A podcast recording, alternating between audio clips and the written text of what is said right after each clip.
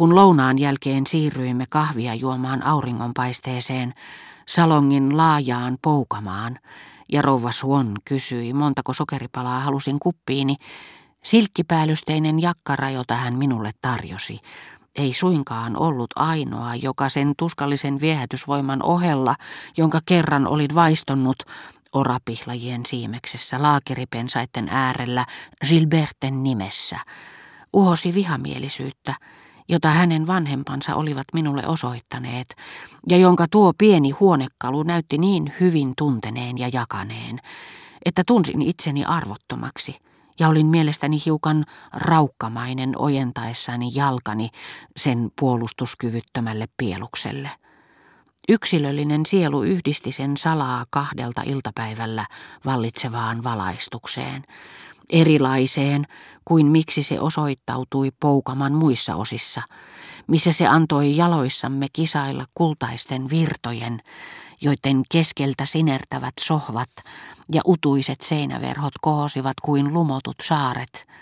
Jopa takan yläpuolelle ripustetussa Rubensin taulussakin oli samantapaista ja melkein yhtä voimakasta viehätysvoimaa kuin herra Suonnin nauhallisissa varsikengissä ja kapalla varustetussa päällystakissa, jollaista olin niin hartaasti toivonut itsellenikin, mutta jonka Odet nyt pyysi miestään vaihtamaan toiseen, tyylikkäämpään, aina kun kunnioitin heitä seurallani kävelylle lähdettäessä.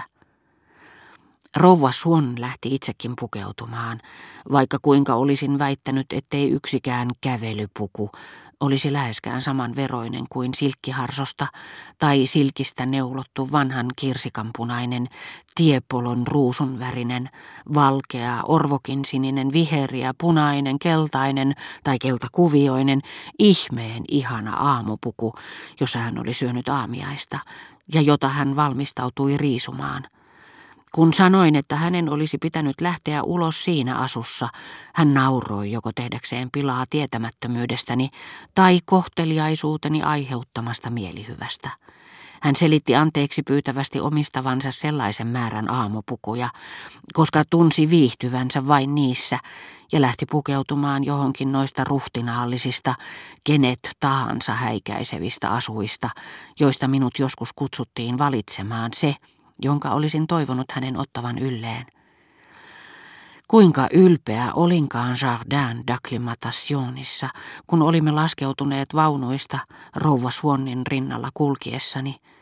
Hänen siinä huolettomasti astellessaan, takin hulmutessa hänen olkapäillään, loin häneen ihailevia silmäyksiä, joihin hän vastasi pitkään ja keimailevasti hymyillen. Jos tapasimme Gilberten tovereita, jonkun tytön tai pojan, joka tervehti meitä kaukaa, he katsoivat nyt vuorostaan minua, niin kuin yhtä noista niin suuresti kadehtimistani olennoista, Gilberten ystävistä, jotka tunsivat hänen perheensä ja osallistuivat hänen elämänsä siihen puoleen, jonka tapahtumat eivät liikkuneet Champs-Élysées'llä. Buan tai Jardin d'Acclimatationin puistokäytävillä meitä tuli usein vastaan tai meitä tervehti joku ylhäisönainen suonnin ystävä, jota tämä ei aina huomannut ja sai siitä muistutuksen vaimoltaan. Charles, ettekö näe rouva de Montmorin siitä? Ja Swan, jonka ystävällinen hymy perustui pitkäaikaiseen tuttavuuteen, paljasti siitä huolimatta päänsä tyylikkäästi niin kuin vain hän osasi tehdä. Joskus vastaan tuli ja pysähtyi, onnellinen kun oli voidessaan vaarattomasti osoittaa rouva Swannille kohteliaisuuttaan, hyvin tietäen, ettei tämä yrittäisi jälkeenpäin käyttää sitä hyväkseen. Siinä määrin Swan oli opettanut hänet tuntemaan rajansa. Hän oli silti omaksunut ylhäisön käytöstavat, ja niin tyylikäs ja ylväsryhtinen kuin aatelisrouva olikin, rouva Suon oli siinä suhteessa aina yhdenveroinen. Seisahduttuaan hetkeksi miehensä vastikään tapaaman ystävättären vierelle, hän esitteli meidät niin sulavasti Gilberten ja minut, pysytteli niin rauhallisen vapautuneena rakastettavuudessaan, että olisi ollut vaikea sanoa kumpi noista kahdesta, Suonnin vaimo vai aristokraattinen ohikulkija, oli ylhäisönainen.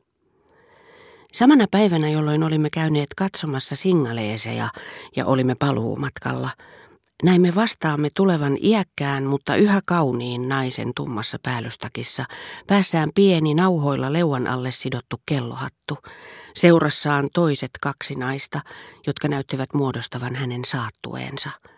Ahaa, tuolla näkyy tulevan joku, joka varmasti kiinnostaa teitä, sanoi Swan. Vanha nainen, nyt vain muutaman askeleen päässä, hymyili meille hyväilevän lempeästi. Suon otti hatun päästään, rouva Suon vaipui hoviniaukseen ja yritti suudella Winterhalterin maalausta muistuttavan naisen kättä, mutta tämä auttoikin hänet ylös ja syleili häntä. Te siinä, pankaa heti paikalla hattu päähänne, hän komensi Suonnia kovalla, vähän karskilla äänellä, kuten vanha ystävä ainakin. Esittelen teidät hänen keisarilliselle korkeudelleen, sanoi minulle rouva Suon. Swan vei minut hetkeksi syrjemmälle rouva Swannin puhuessa kauniista ilmasta ja Jardin d'acclimatationiin viimeksi hankituista eläimistä hänen ylhäisyytensä kanssa. Hän on prinsessa Mathilde, sanoi Swan.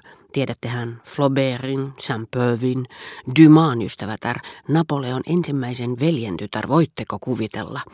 Häntä ovat aikoinaan kosineet Napoleon kolmas ja Venäjän saari. Eikö olekin mielenkiintoista? Nyt teillä on tilaisuus puhua hänen kanssaan. Toivon vain, ettei hän seisota meitä tässä tuntikausia. Tapasin tuonnoin Tennin, joka kertoi, että prinsessa on riidoissa hänen kanssaan, sanoi Swan. Hän on käyttäytynyt kuin porsas, comme cochon, vastasi prinsessa römeästi, lausuen sanan cochon, niin kuin se olisi ollut Jean d'Arcin aikuisen piispan nimi. Luettuani artikkelin, jonka hän kirjoitti keisarista, jätin hänelle käyntikorttini PPCllä. Pour prendre congé ennen matkalle lähtöä. Koin samantapaisen yllätyksen kuin ryhtyessäni lukemaan Orleansin herttuattaren, entisen Pfaltzin prinsessan kirjeenvaihtoa. Ja tosiaankin, Perin ranskalaismielisten tunteiden elähdyttämä prinsessa Mathilde, toinen julki vanhasaksalaisella rehdillä töykeydellä, jonka oli ilmeisesti perinyt Württembergiläiseltä äidiltään. Tätä hivenen karkeaa, melkein miehekästä suorasukaisuutta pehmensi hänen hymyillessään italialainen raukeus.